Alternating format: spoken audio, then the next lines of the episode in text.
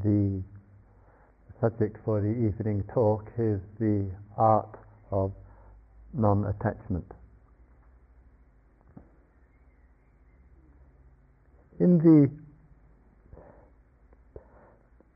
middle length sayings, and this is a book which contains, it is said, 154 talks of uh, the Buddha. And a year or two ago, it was very skillfully retranslated, re edited, and put together in a single volume. And Wisdom uh, book publishers uh, published it, and it's called The Middle Length Sayings uh, of the Buddha. And if ever, one might say, the, the Buddhist world needed a kind of uh, Bible, then this particular book would have to be it. Insofar it's a remarkable and I would say and significantly uh, insightful manual of spiritual teaching, practices, explorations, which contribute to a liberating understanding of uh, existence. And one of my two teachers, Ajahn Buddhadasa, who died three or four years ago, was extremely well known in uh, Thailand for applying these teachings to everyday life and everyday circumstances and spoke voluminously on the Dharma, meaning the teachings that deal with existence. And I remember looking in the room where his cassettes of his tape talks were kept. And it was packed with them over 50 to 60 years of uh, uh, teaching, and for 30, for more than half of them, talks on all aspects of existence.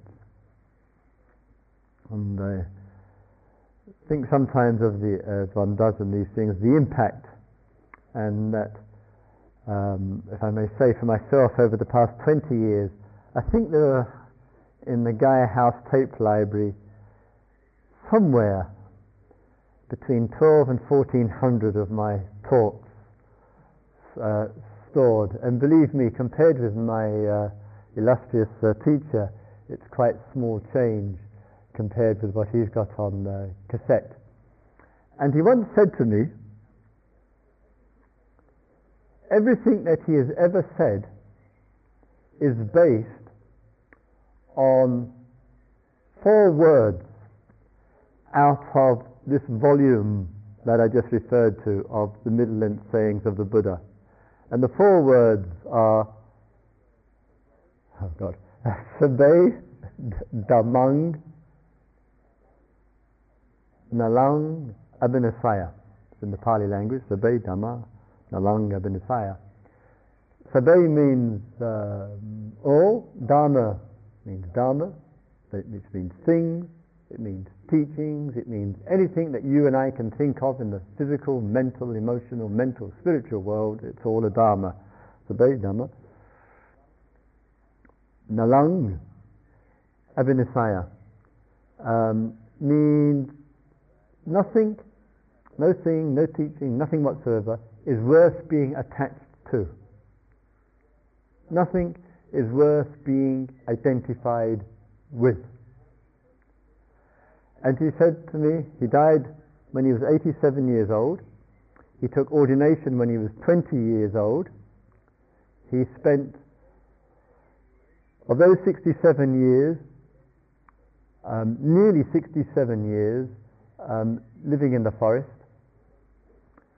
And he said, All the teachings that I have given have been a commentary on nothing is worth being attached to. Nothing is worth being identified with. And that's all I've ever spoken about. And he, he, he meant it. He wasn't joking. And so, in the whole diversity of teachings which are available, sometimes it comes down to a very succinct and precise point, we could say. And then one says of oneself, well, what does that mean? Sabbe, all, all things. Dharma, all dharmas, all things of life. Nalanga Binasaya, not worth being identified with. All of that, none of it's worth identifying with. And how a misunderstanding of all of that could generate within a thought of coldness, uh, detachment, separation from life, uh, alienation, and a kind of overview of existence that none of it worth any connection with. And sometimes one meets people with a rather cold and detached view of life, and the thought could easily arise well, they obviously don't like life and resist it and don't want to be identified with it in any way whatsoever. So perhaps they are in some bizarre way fulfilling this four-worded comment of the Buddha in the middle-length saying, nothing is worth being identified with. And how easy being identified with is one of the major values that you and I hear again and again. It's fairly well conditioned and drummed into us. And we say, well, I can't imagine not being identified with my country. I can't imagine not being identified with my family or with my work or even closer to home, with myself. I can't imagine living, finding an existence in which I'm not attached to my values. I'm not attached to my um, uh, aims and directions in life, or to the people that I know and love and have connection with. So surely it's important in life, and it's an essential feature of life to be identified with certain aspects of life and to be attached to certain things in life. And then along comes Siddhartha Gautama, two and a half thousand years ago, who I call Sid for short, and says, Nothing is worth being identified with, nothing is worth being attached to and the thread of this has been weaving in and out of a tradition for two and a, long, two and a half thousand years. And Ajahn Buddhadasa, regarded as the foremost reformer of Thai Buddhism of the 20th century, says he's based his whole life on this statement. And then his, one of his uh, successors in the tradition, Christopher comes along and repeats it. And there's a whole thread of people like me saying it. And when I've joined the, the nuns out there in the daisies, the next generation will no doubt be saying it. What's meant by it? Because it seems and it appears to go against reasonableness, go against being human, and it has to be looked at more deeply than that. We can confuse, can confuse, if we take attachment for a moment. Easily attachment with love. And we sometimes say, when there has been some change in our life, well, of course I'm suffering because I love this person and this person has gone out of my uh, life. And and therefore if I didn't love this person then I wouldn't be worrying or suffering or regretting or feeling guilty or feeling unhappy over. And and that's a proof of my love One's suffering becomes a proof of one's love. it may not be. It may not be at all. And we have uh, uh, an environment, an historical environment, which quite easily has elevated suffering into some kind of some noble condition.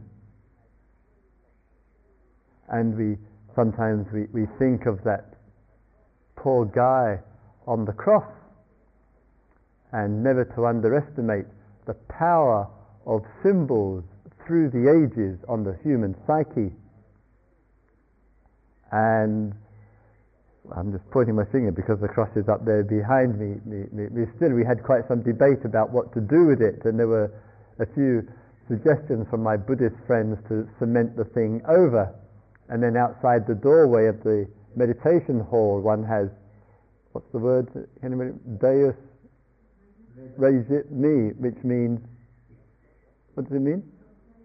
God what? God rules me. Oh, hey, oh. Uh, And so every time, if we pass through the side door, we look up, God rules me. Or we, we, we see that the, the, there's the cross and memory or the image of the, the, the suffering uh, Jesus. And so sometimes that has been elevated into some kind of noble condition. The whole concept of the martyr is part of that religious noble condition. It, it can go into artists. We name half a dozen artists and we say, oh, how they suffered for their art and thus suffering becomes a, a, a, a, kind of quality that we have to suffer. If we want to get anywhere in life, we have to suffer. We can't achieve anything unless we suffer. And when this has been passed through successive generations and generations, it becomes something which is believable. And so, if we perhaps begin to explore in another way, perhaps we might say that suffering of the psyche, of emotional life, of thinking, of relationships, of work, of change, of spiritual experiences, or whatever, that perhaps one of the factors, and a fairly major one, which holds that field of suffering together is some expressions and manifestations of attachment. Of attachment. There. And this attachment gets associated easily and frequently with whatever you and I turn our attention to. And in the turning of attention to, either quickly or slowly and gradually, attachment builds up around what attention goes to. And that can be to the object of interest, that person, place, or whatever. Or, in terms of meditators, the attachment can go, and others, to the attention itself. How often do we get agitated and irritable and annoyed with ourselves because we say, I can't concentrate. I just haven't got the motivation, I haven't got the uh, attention span that I need. That I just can't seem to focus my mind. I have these great ideas, and I'm sure if I could only get my mind to attend, I could be the Michelangelo of the next century, or whoever fulfills the fantasy. So attachment can go to the subject matter, called myself, or it can go towards that which I have an interest in. And we know that what we have an interest in, we have an appreciation for.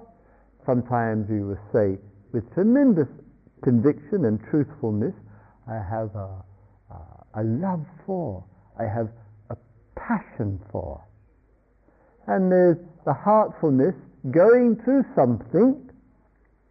It may be in the world, it may be in creativity, it may be in an environment, it might be in uh, ideas or doing or whatever it might be. And in the bringing of attention to that which we have an interest in, something can be happening immediately or gradually which builds up an attachment. And one of the difficulties of human experience is we may not recognize the building is going up and going along with it.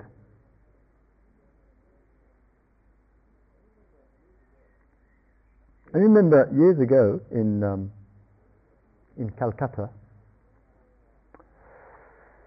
I, uh, this is in 1970s, and it, in fact it, it, was before um, um, Mother Teresa became a megastar in the, in the religious field. And at that time I had the uh, opportunity to have some meetings and talks uh, with her and, and also with the sisters at Nirmal Hriday, which was the, the home for the, for the dying. And while there, I also went to see a priest, Catholic priest, from Belgium, who was her, uh, as I say in the Catholic Church, father confessor. So he knew Mother Teresa the inner Mother Teresa, whereas we only knew the outer Mother Ter- uh, Teresa. And I met and talked with him, not about Mother Teresa, I might add. no, I was, would, have been rather curious, but anyway. And in talking, one of the themes which came up was the area of attachment. And as uh, Jesus himself, a great teacher of, of non attachment, care not for tomorrow, you know, let's care for today. The birds don't care for tomorrow, etc., etc. Many passages in the text of teachings of non-attachment. And I mentioned the value and the importance of non-attachment. And what sticks in my mind was the priest got terribly upset with me and very angry. I must have pressed a button in, inadvertently because I remember leaving his room, which was at the back of a school which he was um, uh, running, and going down the steps from his upstairs room down into the courtyard, and him leaning over the balcony and yelling at me quite vigorously, You've got to be attached to something in life. And um, so I thank you for your namaste and and continued continued on my way and etc. And sometimes there can be a confusion in life between love for and attachment to.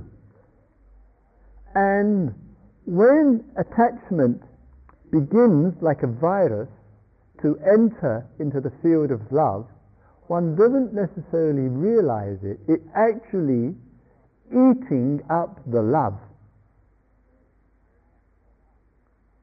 So we say, uh, I love this person. And we have care and concern and, and support, and we give our time and our energy and our focus uh, in all the ways that we might do that. Maybe someone of our blood, it may be a friend or a partner or uh, associates or what, whatever it might be. And then the person begins, through circumstances, to step out of our life. And this then begins to generate within reactivity, resentment, hostility, um, disappointment, despair, hatred, aggression. All of that is, in Dharma language, born out of the attachment. Love is love. And we say, oh, love has its opposite, which is hate. it doesn't. The opposite to hate is, is intense liking. If hate is a very intense, intense form of disliking, its opposite isn't love. Its opposite is a very intense form of liking. And how easily we can switch in the intensity from one to the other. So the factors of attachment is the building up of some holding, clinging, being identified with, being possessive of, and all of that embodied in the concept we call attachment. And if that attachment isn't there, or is largely out of this wonderful field of love, that love doesn't make demands.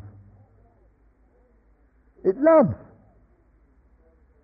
And the love which is manifesting and the love which is, is showing isn't a love which is controlling. Isn't a love which says me or nobody or whatever it might be. And this is where attachment itself has an unambiguous relationship to suffering.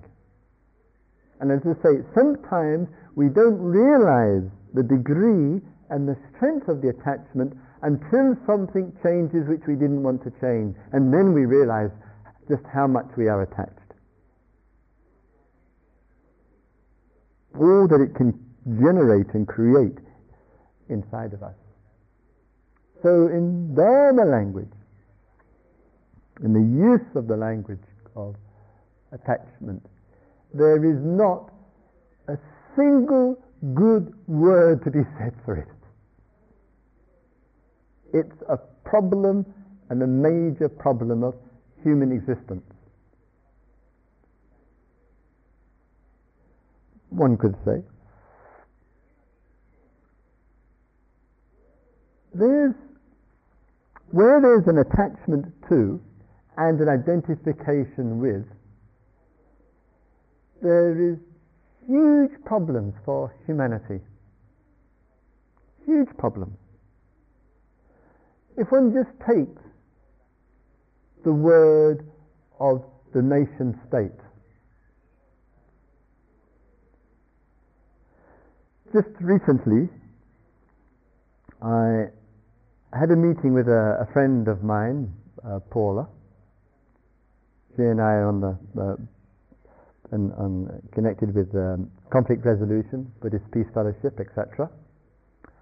And she uh, was in um, uh, Africa and was working in these huge refugee camps where there are two conflicting tribes, the Tutsis and the, I can't remember the others, eh? and the Hutus.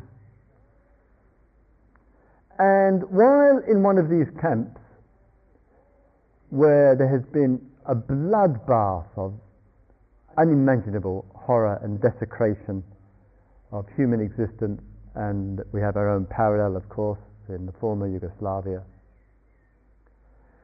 And she was there a year ago, trying with others from the uh, International Fellowship of Reconciliation, IFOR, which has its base in Holland, to find ways for people to meet each other and exchange words rather than the, the gun, the bullet, the machete, or whatever. During the period of time,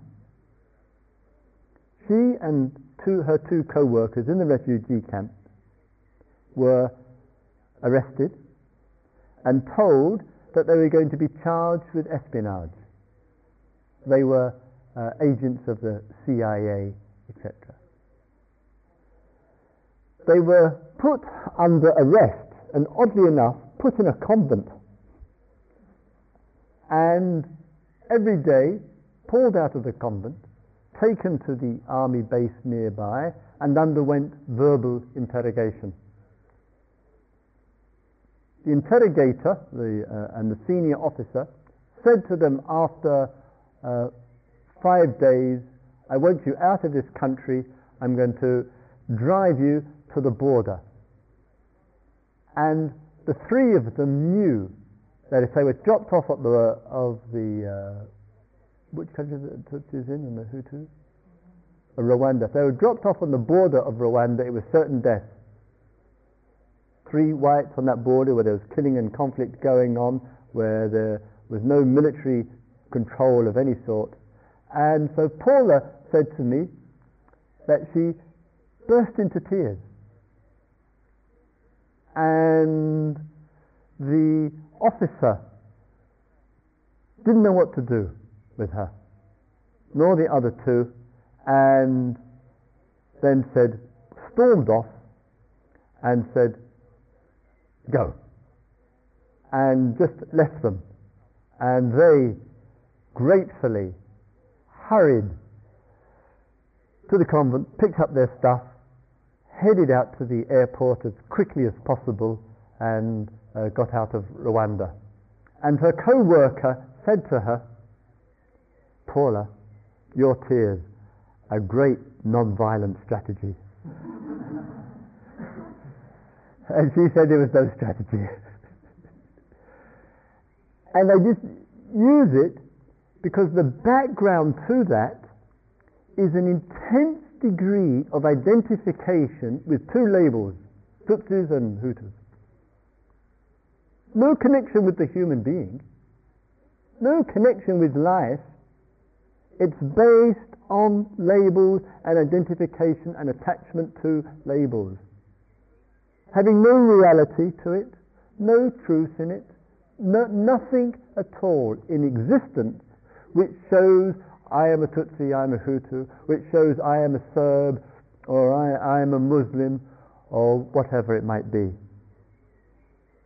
It's only to do with identification and attachment. And on that, every obscenity on this earth can, be, can take place and continues to take place. It's never stopped, as we know.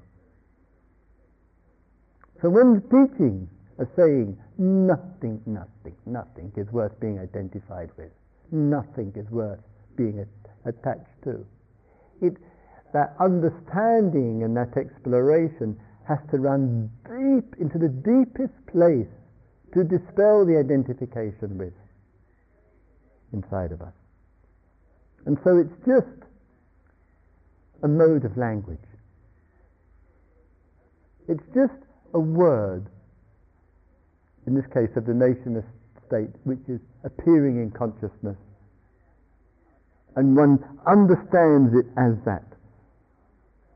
And therefore free from identification with, free from clinging to, free from all that goes with it.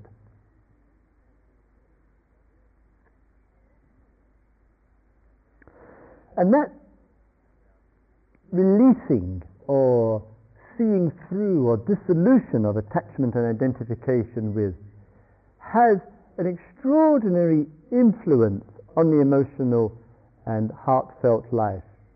And it doesn't trigger alienation, detachment, coldness, indifference. It actually releases warmth, kindness, and an unshakable and profound interconnection which cannot be felt and known deeply as long as you and I are caught up in attachment, caught up in being identified with.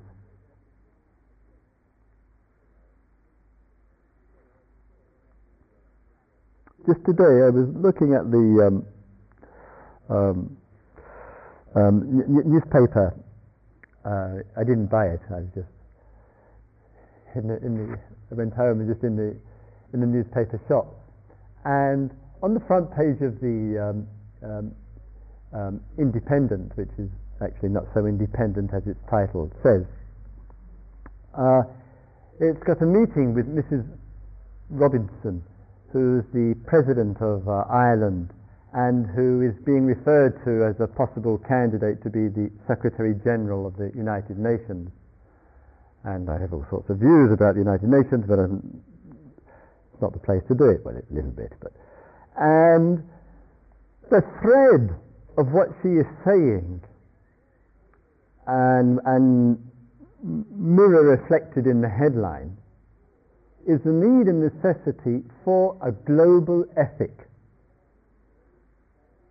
And how, interestingly enough, the very name Gaia these days is beginning to reflect a global ethic.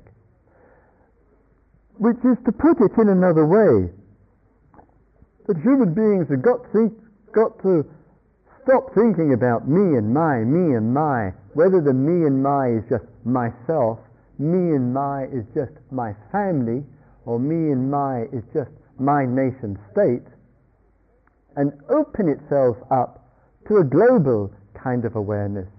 And that somehow that is reflected in our community life and in our way of looking at life.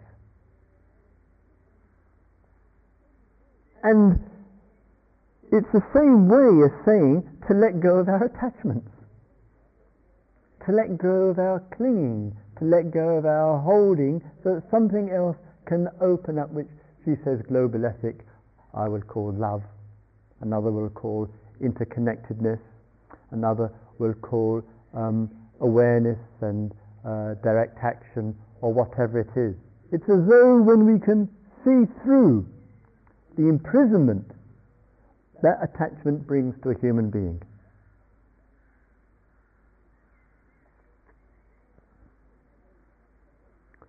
It can be useful and very practical for us to stop and to ask oneself, what in life am I most attached to? Who in life am I most attached to? What in life potentially could generate the most anguish or suffering? Or what is at this present point and period in my, my life? And sometimes the necessity for all of us to actually focus and concentrate our mind and really ask, what am I most attached to in life? And to let that stand out And sometimes, in allowing that to stand out, the wish can be, well, if I get rid of that object, then I get rid of the attachment that goes with it. And as we know, quite often in, uh, in religious life and tradition, the message and teachings of renunciation, I feel sometimes has confused that. We hear these stories of people who have great opulence and great wealth and have accumulated or inherited a great deal, and then say to themselves, I must renounce everything. Let go of all my attachments in a rather grand manner. And a few have done that. Sid did it two and a half thousand years ago, and plenty of others have done it since and will continue to do so. But getting rid of the object, no matter how attractive it might be, doesn't necessarily indicate that the attachment has gone with it. And as one knows, sometimes a person can have very few possessions, be living out of the backpack, be living out of the begging bowl, be living with hardly any items, but whew, the attachment to those items. So it's not necessarily quantity that determines attachment. It's the kind of relationship that we have with existence. And therefore, I say, whether we consider ourselves as li- living extravagantly or living modestly, moderately, and in our relationship with others and with ourselves and with our items, where's the attachment? Is there attachment in one's life? Is one attached to life? Because if you and I are attached to life, there's a guarantee life will come and threaten that attachment. One may say, well, not necessarily. I'll, maybe I'll just lie down one night, having had, a, having had a nice glass of wine and a good meal, and go to sleep and die and never wake up. So I never had to have this attachment. Go through this attachment that I'm going to lose my life because I've faded out. And perhaps we are told that does happen for some people.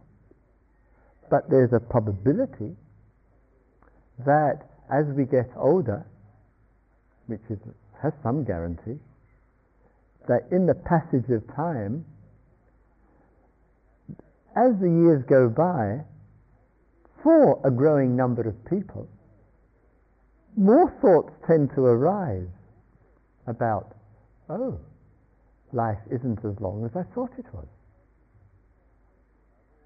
And that as the passage of time goes by, how is it that between one Christmas and the next, every year one gets older, they get closer? And how is it that those of us who have parents and say, when you're my age, the year starts and the end of the year comes, and one says to oneself, what happened to that year? And when we were children, and we were seven or eight years of age, and we had our summer holiday, it was like eternity six weeks. So the passage of time in a busy and speedy life, therefore the movement of the mind, makes life go by more quickly from the standpoint of experience. And the Buddha put it once in dramatic terms. He said there was a time on this earth when men and women felt like they lived for 80,000 years. And he said there will be a time on this earth when men and women feel like they only lived for 10 years, it went that quick for them. That doesn't have much relationship to physical existence. It has a relationship to the way that we feel about life. And what we often hear is, God, life is going so quickly. 20 years, 30 years. Some of you are saying the one today, one to one today. God, I'm 40 years old. I'm just coming up to my 40. I'm just coming up to my 50, or whatever it might be in the passage of years. And and with that, it will touch upon us, and it will mirror and reflect where our attachments are. And we're saying nothing is worth being identified with. Nothing is worth being attached to. And if we look well and look clearly, we, the problem of attachment can be taken out of existence. And therefore, the problem of existence can be taken out, and therefore, the so called problem of life and death can also come out with it. Because it can't be separated from attachment, from identification with.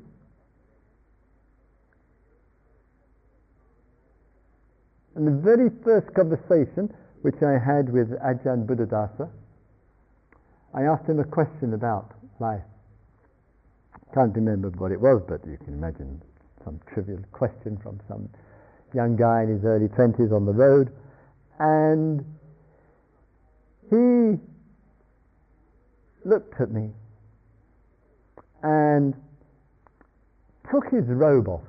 He had it on his shoulder and he pulled off his saffron robe with a, well, flamboyant gesture for golden oldie and pulled, pulled it up in the air like this. And then he said, if you really want to understand the nature of existence, then nothing whatsoever is worth being attached to or identified with, and that includes being a monk in my case and having a robe. It's not worth it and uh, and then he, I remember, he called over the novice, and he said, "Go and give him a hut in the forest and let him reflect on it." So sometimes we, we things which which I've been which I've been doing ever since, mind and sometimes in our hearing of things, this case attachment, identification with what it can seem a bit upsetting, seem a bit disconcerting and and and all of that. But we investigate and inquire into that, then it can release another way of understanding and being in this world. To the degree such a non-dual understanding, one says, what's the difference between life and death? that clear it can be. What's the difference between life and death? What is going on that we make, can make such a fuss about it? May all beings live with wisdom. May all beings live with insight. May all beings be free from attachment. Let's have our couple of quiet minutes together, please.